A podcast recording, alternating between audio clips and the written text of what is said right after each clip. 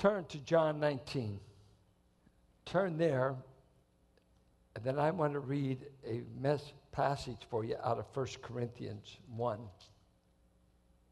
We're going to be looking at the crucifixion of Christ since we're in the book of John. Today I'll be trying to describe those events from the four Gospels because no one Gospel gives us the whole picture. Uh, they, it's like you've got four different cameramen and they have four different audiences. Uh, Matthew wrote to the Jews, uh, Mark, most likely, to the Romans, uh, Luke to the Gentile world, John, uh, most likely, Jews as the audience. Uh, but you've got these four portraits of Christ, and we come to the cross event. Uh, I want to go through the narrative today. Next week, I'll start dealing with why the cross. What did the cross accomplish? Did, because we can reenact and rehearse his death all day and never know the message. See, uh, I think of how many uh, Mexican people in Mexico and in the Philippines can reenact the crucifixion with such blood and gruesome uh, graphic detail that it, uh, Mel Gibson can do it, right? But you can see Mel Gibson every day for a year and never get the message. It's more than blood and gore. What was it about? And that we'll be addressing in the following sermons. But listen to what it says in 1 Corinthians 1:18. For the word of the cross, the message of the cross, is foolishness to those who are perishing. But to us who are being saved, it is the power of God. Now remember, Corinth is about 40 miles south of Athens, the intellectual capital of the world. Aristotle, Socrates, all the great philosophers of the day, they operate up here in Athens. Corinth is associated with the wisdom capital of the world. And he says, you know what? When we preach the cross in Athens, it's called a laughing stock foolishness. How can God save anybody through a plunging, slaughtered son? It's the most absurd message in the world. How can God populate heaven with a beaten pulp of a man so bloodied and so swollen that Isaiah said nobody could recognize who he was on the cross? That is ugly, that is bad, the face swollen, bleeding, caked blood. How can this save anybody? For it is written, I will destroy the wisdom of the wise, and the cleverness of the clever I will set aside. Where is the wise man? Where is the scribe? Where is the debater of this age? Has not God made foolish the wisdom of the world? For since in the wisdom of God, the world through its wisdom did not come to know God, get a PhD in philosophy, and you most likely still won't know God. No matter how smart you get, he said, By wisdom the world did not know God. God was well pleased through the foolishness of the message preached to save those who believe. Only those who believe the message of the cross get saved. You don't get saved because of your IQ and how smart you are. The wise men of this age, he said, had they have known who they were crucifying, they would have not crucified the Lord of glory. 1 Corinthians 2 8. The wise men killed the wisdom of God. The wise men nailed omniscience to a cross. The powerful men nailed omnipotence to a cross. For indeed, Jews ask for signs and Greeks search for wisdom, but we preach Christ crucified. To Jews, a stumbling block, and to Gentiles, foolishness. But to those who are the called and saved, both Jews and Greeks, Christ, the power of God and the wisdom of God. Because the foolishness of God is wiser than men, and the weakness of God is stronger than men. The weakest thing God ever did saves us. The most foolish thing God ever did in the eyes of the world was the wisdom that populated heaven. Don't be impressed with the world's method. They worship wisdom, so called wisdom, so called strength. God says, I'm going to do it just the opposite. I'm going to get so weak, my son dies the death of a criminal, and it's going to look so foolish. He's going to be crucified next to the city dump of Jerusalem, and that will be the way I pay for sinners going to heaven. So Paul says in Galatians, I will only boast in the cross. Now let's look at the narrative and we will move quickly through it so we get the flow of things. Christ has been tried. We're looking at the last six hours of his life. Now, look, the night before, he took the Passover with his disciples. While he's there, Judas has left, has sold him out, and he's going to bring the guards to arrest Jesus. Jesus goes from the upper room, goes across the Kidron Valley, goes into uh, what's known as Gethsemane, the olive grove, where he prayed often, across from the Kidron. And while he's there, he's praying, probably prayed at least three hours, because he asked, Could you not pray with me an hour? Stay awake. Don't swing your sword. Just make it to the prayer meeting. And they can't pass the test of prayer. And so he's there for maybe three hours. We're probably getting close to midnight. In the night, they come and they uh, arrest him. They take him before uh, Annas, one of the uh, former high priests, the father in law of the present Caiaphas, who's in office. And so they go there, three trials before Annas, Caiaphas, the next morning, the Sanhedrin. We must kill him. They take him then to Pilate. Pilate tries him and he said, Where's he from? Galilee. I don't want to rule on this case because I don't find him guilty. Sends him to Herod Antipas, whose rulership was over Galilee. Herod sends him back. I don't find him guilty. Stands before Pilate again five times. Pilate says, Not guilty, not guilty, not guilty, not guilty, not guilty. And they says, You must release somebody we ask for. We want Barabbas to be set free, a murderer, an insurrectionist, but you got to kill this man. And so Pilate washes his hands as though he's innocent of the death, and he goes along with them. Now we come to the cross. We come to him going.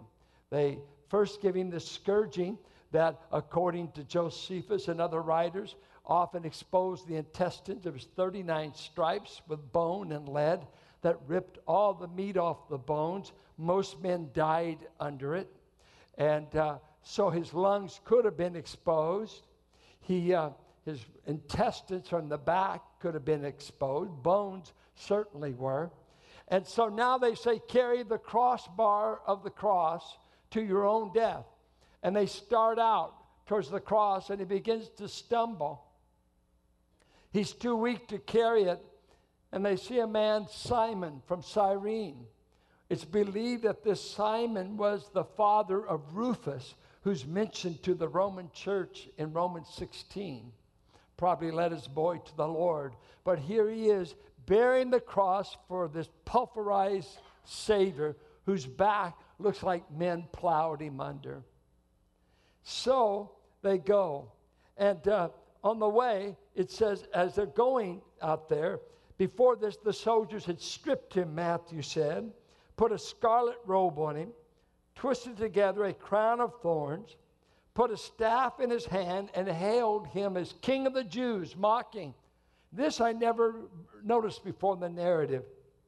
They spit on him and took the staff and they struck him on the head again and again and again.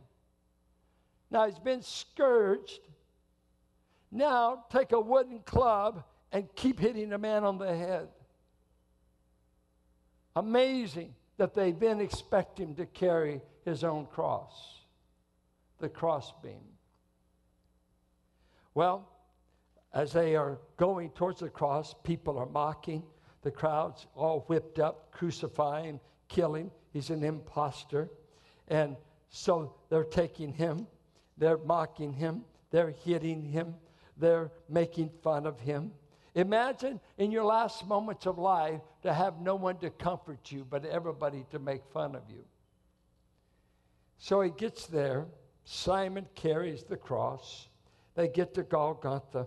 We pick up in John, we'll pick up verse 16, 19, 16. So he then handed him over to them to be crucified. They took Jesus, therefore, and he went out bearing his own cross to the place called the place of a skull. Now, you need the other narrative to say he started to carry it, but he didn't reach it. He needed help, which is called in Hebrew Golgotha. There they crucified him, and with two other men, one on either side, and Jesus in between. Pilate also wrote an inscription, put it on the cross. It was written, Jesus the Nazarene, the King of the Jews. Now, this was despite the Jews because Pilate hated them.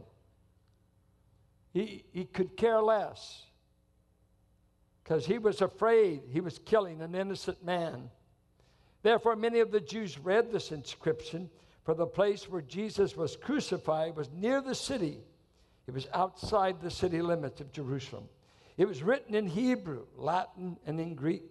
So the chief priests of the Jews were saying to Pilate, Do not write the king of the Jews, but that he said, I am king of the Jews. Pilate answered, What I have written, I have written. Then the soldiers, when they had crucified Jesus, took his outer garments and made four parts, a part to every soldier, and also the tunic. Most likely by the time he was on the cross, he was totally stripped naked. Now the tunic was seamless, woven in one piece. Remember, his mother made this garment. Um, so they said to one another, Let us not tear it, but cast lots for it to decide whose it shall be. This was to fulfill the scripture. They divided my outer garments among them, and for my clothing they cast lots. Therefore the soldiers did these things, but standing by the cross of Jesus were his mother. Could you imagine watching your son be crucified? It'd be bad enough to watch them die of leukemia be bad enough to die of cancer, but of crucifixion? None of us would want to be there. But his mother's there, his mother's sister, Mary, the wife of Clopas, and Mary Magdalene, the great sinful woman. Sinners have been standing at the cross ever since. When Jesus then saw his mother and the disciple whom he loved standing nearby, he said to his mother, Woman, behold your son. Then he said to the disciple, Behold your mother. From that hour, the disciple took her into his own household. After this, Jesus, knowing that all things had already been accomplished to fulfill the scripture, said, I am thirsty. A jar full of sour wine was standing there. So they put a sponge full of the sour wine upon a branch of hyssop and brought it up to his mouth. Therefore, when Jesus had received the sour wine, he said, It is finished. And he bowed his head and gave up his spirit. Nine o'clock in the morning to three o'clock at noon, only six hours, he's on the cross. The normal death period for a crucified person was three days, sometimes longer. So Christ dies quickly. Um, he's nailed to the cross, and uh, when he's there, the first cry from the cross is Luke 23, where he said, Father, forgive them, for they know not what they're doing. Talking of the men that were dropping him into the hole in the ground. Usually the cross was about two feet out of the ground. They had a wooden piece that you could stand on because most crucified people died from asphyxiation, not bleeding, but what they would do is they would get there and they'd start out like this, and then they begin to slump. And in the slumping and the slumping and the drooping, they couldn't get enough oxygen because to straighten out, took strength and pain. And so they keep just falling forward. And that's what usually killed them the asphyxiation, cut off the air. So while they're there, the soldiers drop him into the ground. And uh, while they're doing this, the soldiers begin to gamble over his garments. Imagine the only thing I possess in life that my mother made me, I'm watching while I'm dying men gamble for. No dignity. While this is happening at the cross, this, they begin to mock him, and this is what they said. You said you could save others. Why don't you save yourself? Come on, King. You keep saying you can save. Save yourself. Could he have saved himself? I could call on angelic powers.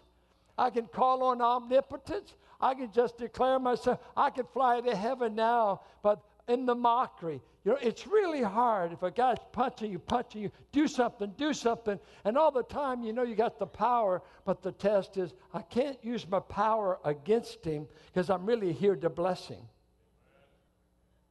I didn't come here to show what omnipotence can do. I'm going to burn up this planet someday. I'm going to burn up the universe. Don't think I couldn't do it right now. But this is omnipotence restrained by love.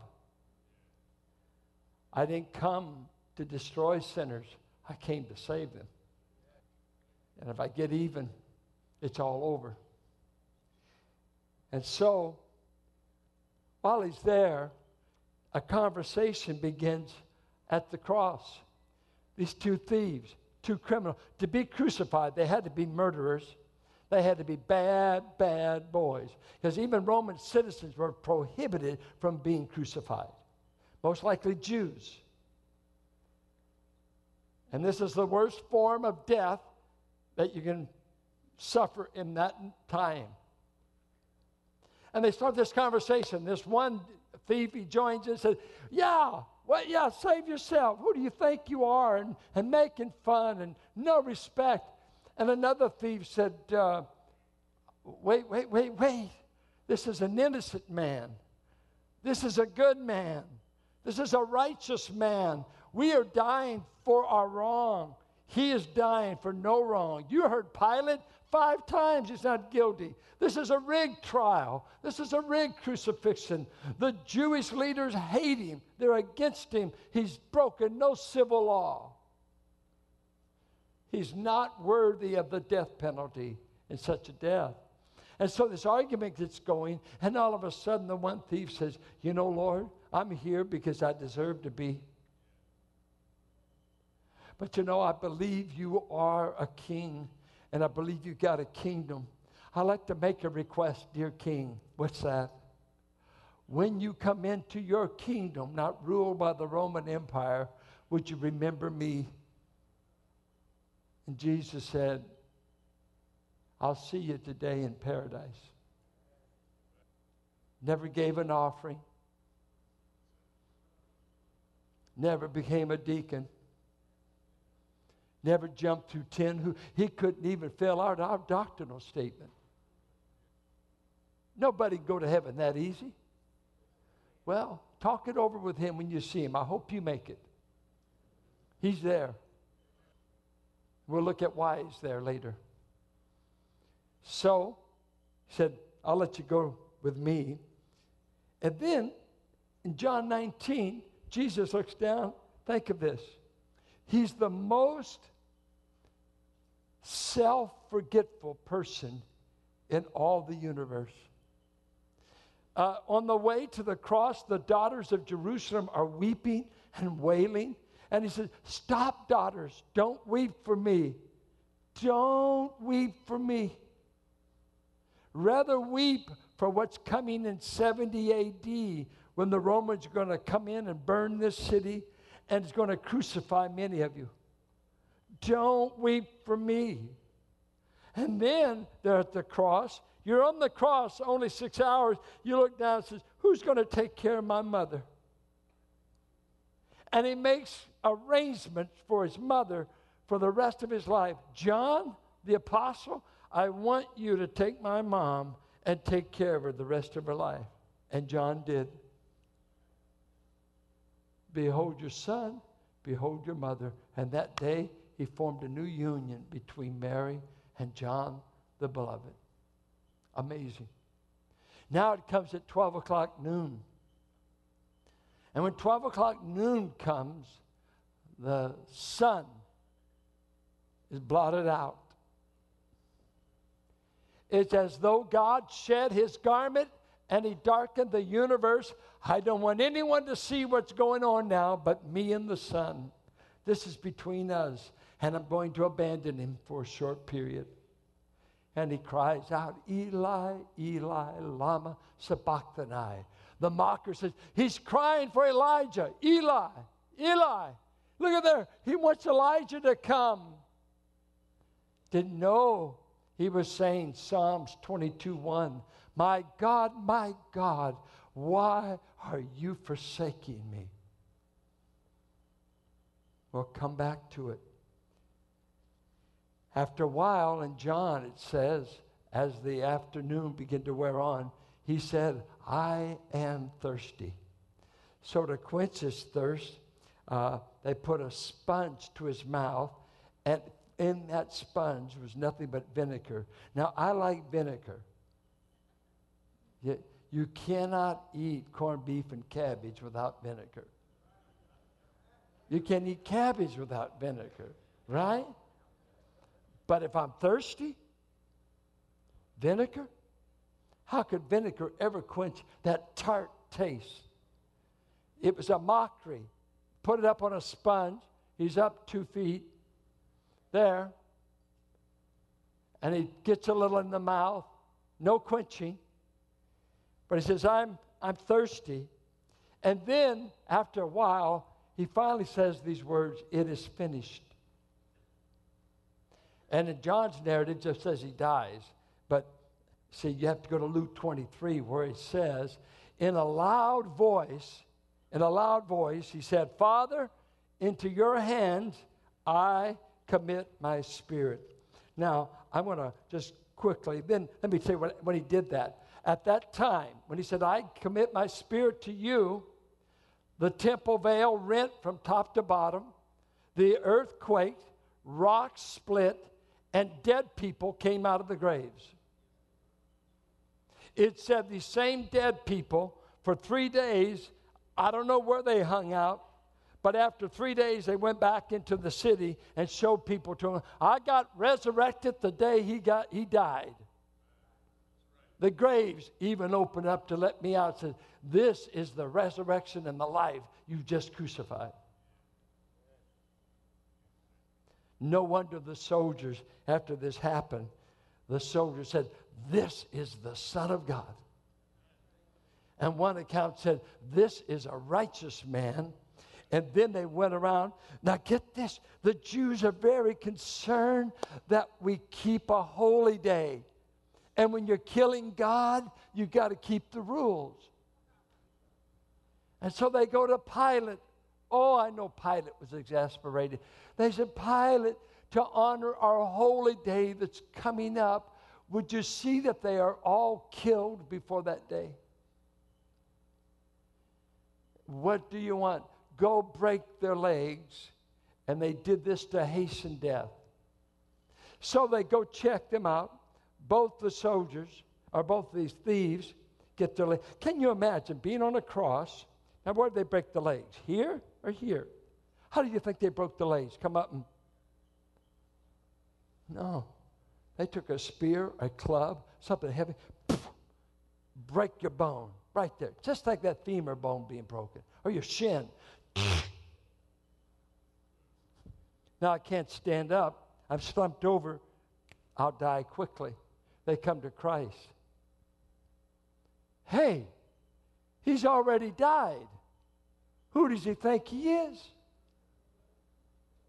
And the soldier said, drove the spear in his side because Zechariah said, They shall look on him whom they pierced. This was to fulfill Scripture. And when Jesus comes back again and he puts his feet on the Mount of Olives, those Jews that are in Jerusalem waiting for deliverance, they begin to wail as a mother wails the death of her firstborn son. And they look and they say, This is him who was pierced for us. It's coming. It's coming. Where did you get these wounds? They ask him. He said, I got them in the house of my friends. Seven things. Let's just quickly unpackage the seven words. One, forgive them. Did you know that the soldiers would never go to hell for crucifying the Son? Because Jesus said right there that day, these soldiers dropped me in, and he said, Father, forgive these guys. Don't count this sin against them. They're carrying out orders for the Roman Empire. I do not want this to be in the list of their sins. So that very day, he expunged the sin of crucifying him to the soldiers. Was he thinking of others or of himself? Others. Others. Then, as he goes on, this thief, is he thinking of others or himself? This thief says, uh, uh, I believe you're the Son of God. Uh, what can I, let me, let me tell you about that thief and tell me about you. You and I are that thief on the cross. We deserve to die for our sins. God owes no one eternal life. We, if we went to hell forever, we've got what is coming.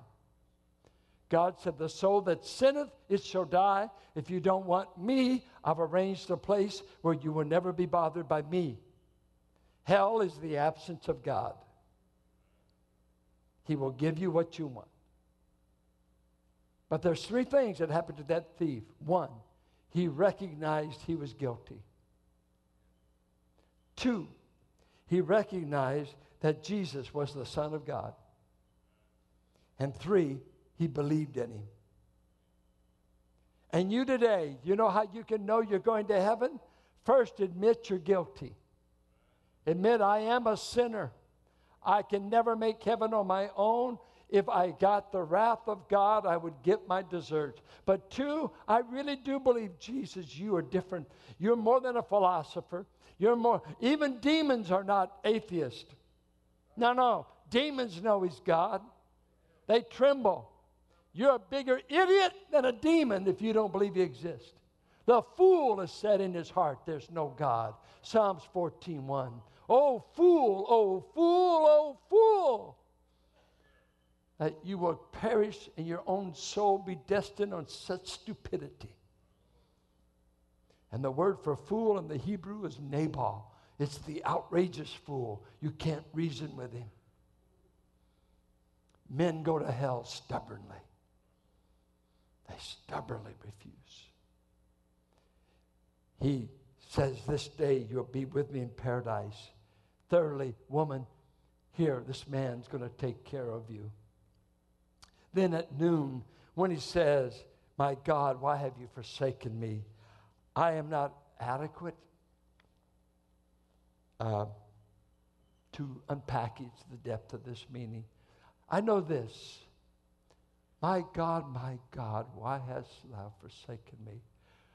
All I know of is when Israel confessed their sins over an animal, they would kill one animal, and then they would confess their sins over what was known as the scapegoat. And the scapegoat was to go out into the wilderness, not to come back to the camp. It was supposed to be the land of uninhabited loneliness. Christ, I believe the cup he dreaded in Gethsemane was this moment. I can take the spit, I can take the clubs, I can take the hate.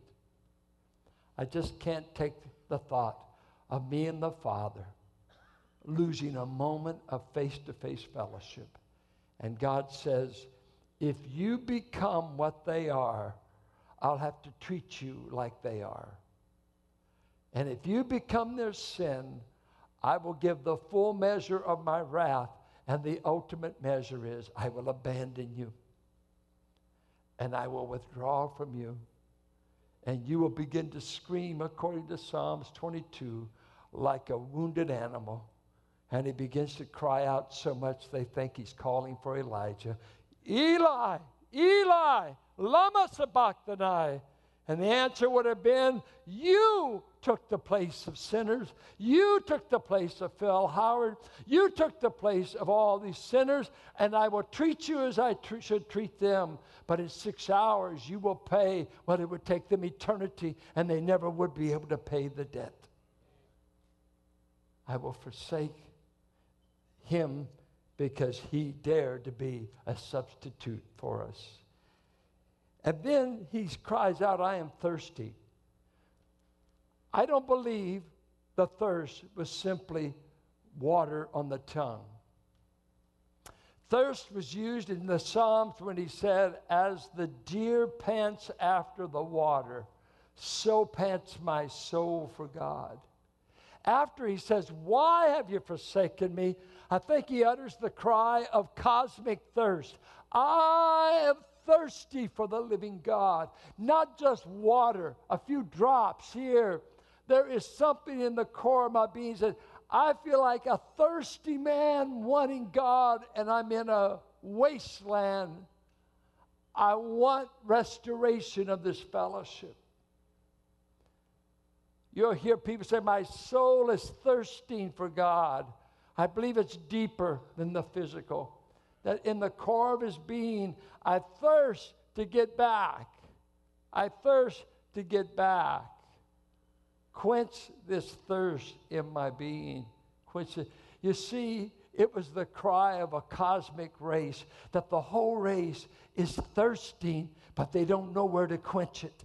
So they try sex, they try booze, they try relationships, they try money, they try things, they try, they try, they try, they try. And at the end of the day, he said, Is your thirst quenched? You say, No, no, no, no. The emptiness, the void is still there.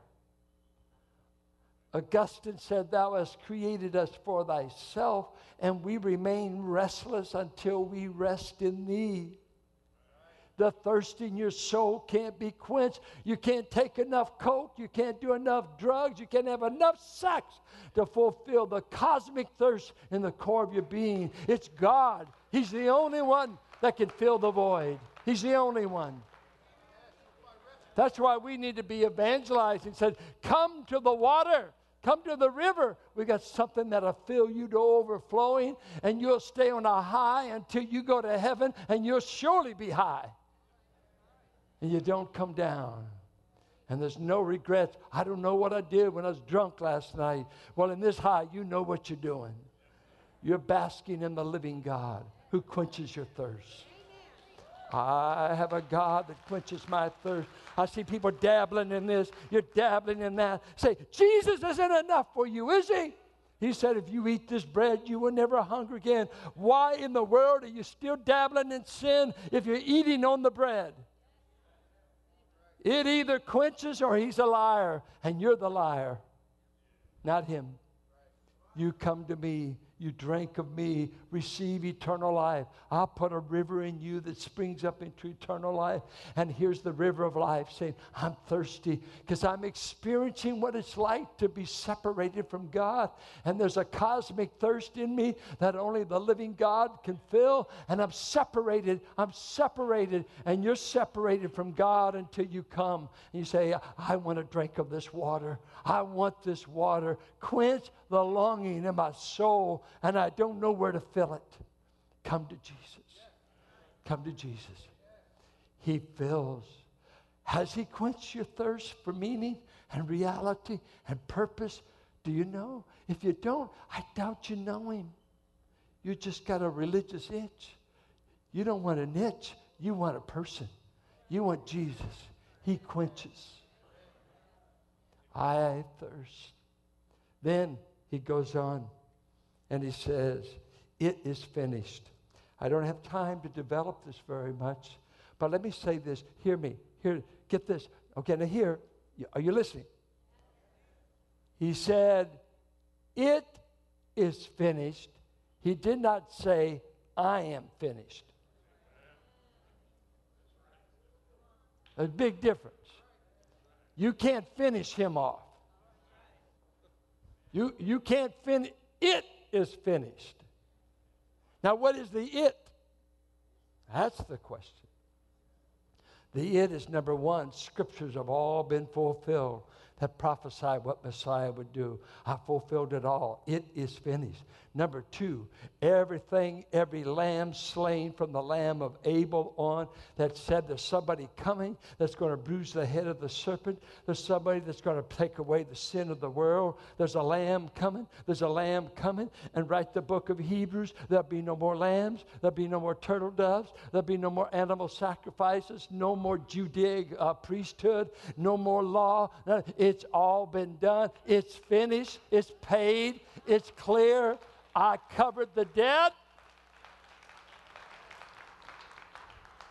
Oh, I wish some of you got happy enough you could kind of just breathe heavy. Just say, hey, this is how you get to heaven, honey. This is true.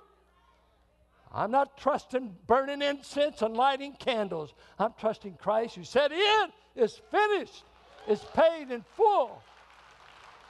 Let me, let me tell you something about this word, it is finished. It was an accountant's term, and it was used of IOUs. And so that you would write, you know, you've got a debt, and they would put it, they'd write it all out, and at the bottom you put your signature. Finally, you get the money, you paid it, and you come to the guy and you count out the money. When you paid it, they would write this Greek word that he said on the cross, tetelestai, T E T E L E S T A I. Tetelestai. You texters should have got that. Uh, and it, was a perfect tense. It is finished with abiding results that it is completely paid for. And the idea was it's paid in full. And so that when you went to the guy, he'd say, Your IO, oh, tetelestai, paid in full. You don't owe me anymore. Now, guess what? When you went to jail in the Roman Empire, they would have a list of your crimes by your cell block.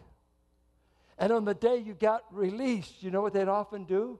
They would take the whole list of your crimes, and when you'd paid your time, they wrote at the bottom when they released you, Tetelestai. So you showed up in the neighborhood and they said, What are you doing here, man? I thought you were serving time. Tetelestai. Paid in full paid in full. Guess what Paul told the Colossians? When Jesus went to the cross, he picked up a handbill of ordinances of all that we'd broken, every rule. He picked it up and he says, Father, let's take it to the cross. And at the cross, they nailed it on the cross. And when he had suffered long enough, he said, It's paid in full. Paid in full. I'm going to heaven because it's paid in full. Everything. Devil, don't accuse me. Go to the cross. It is finished. It is finished. It is finished. Don't put me under a bunch of church rules and religious rules. I've gone to the cross. And he said, It is paid in full. I'm going to heaven because of the cross, not some church constitution. It is paid in full. And then, because I got to stop somewhere, how do you stop? I don't want to stop. Too bad. Let the game stop. This isn't to stop. We're going to talk about this for eternity. We're going to be celebrating the lamb that was slain, not the lamb that landed there well. Okay, it wasn't a, a nice lamb. That a slain lamb is what you're going to see in heaven. A slain lamb. You don't like blood religion. You don't like Christ. He's the slain lamb. I didn't get to heaven in a fire sale. I got to heaven because God died like a criminal in my place. In my place, He stood. Then it says in Luke, it doesn't record it the other place, he finally said, You know what?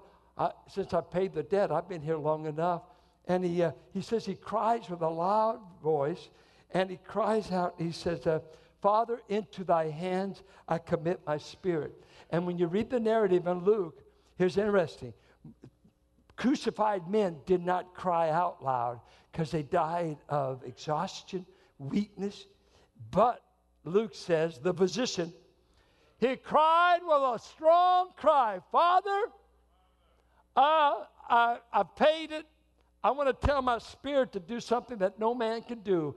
Every person in ICU wishes they had this power. He just looked at his spirit and said, uh, Spirit, we, we, we paid the debt. We fulfilled Scripture. The will of God's been, uh, hey, you spirit, I dismiss you. Goodbye. And he died. Because he said in John 10, none of you can take my life. Roman Empire can't take it. Death can't take it. Pilate can't take it. I lay down my life. I tell myself when to die. I will rise. He dismissed his spirit. I wish I could get a patent on it so that every sick person, every folks in an old folks home that don't want to live anymore, who just say one day, I want to have breakfast, and at the end of breakfast say, honey, are you ready to die? Let's get out of this misery. We run out of money. We can't stay in this home much longer, and we know we're going to die anyway. Listen here, Spirit, see you. And then you wind up in heaven.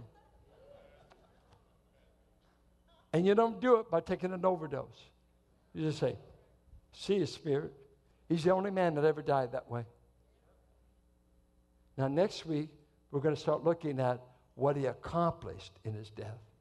There's 22 things, but I can't cover that many. I'll shoot for four. Okay? Let's just sing, I will arise and worship him.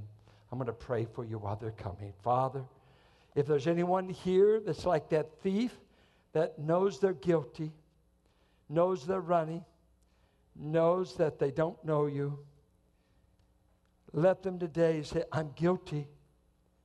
I'm a sinner. I admit my need. Only the man on the middle tree can save me. Only Jesus will pursue me and give me eternal life by dying. Oh, the deep, deep love of Jesus. Oh, Father, you said you did not spare your son. Oh, how you loved. God so loved that he gave his only begotten son.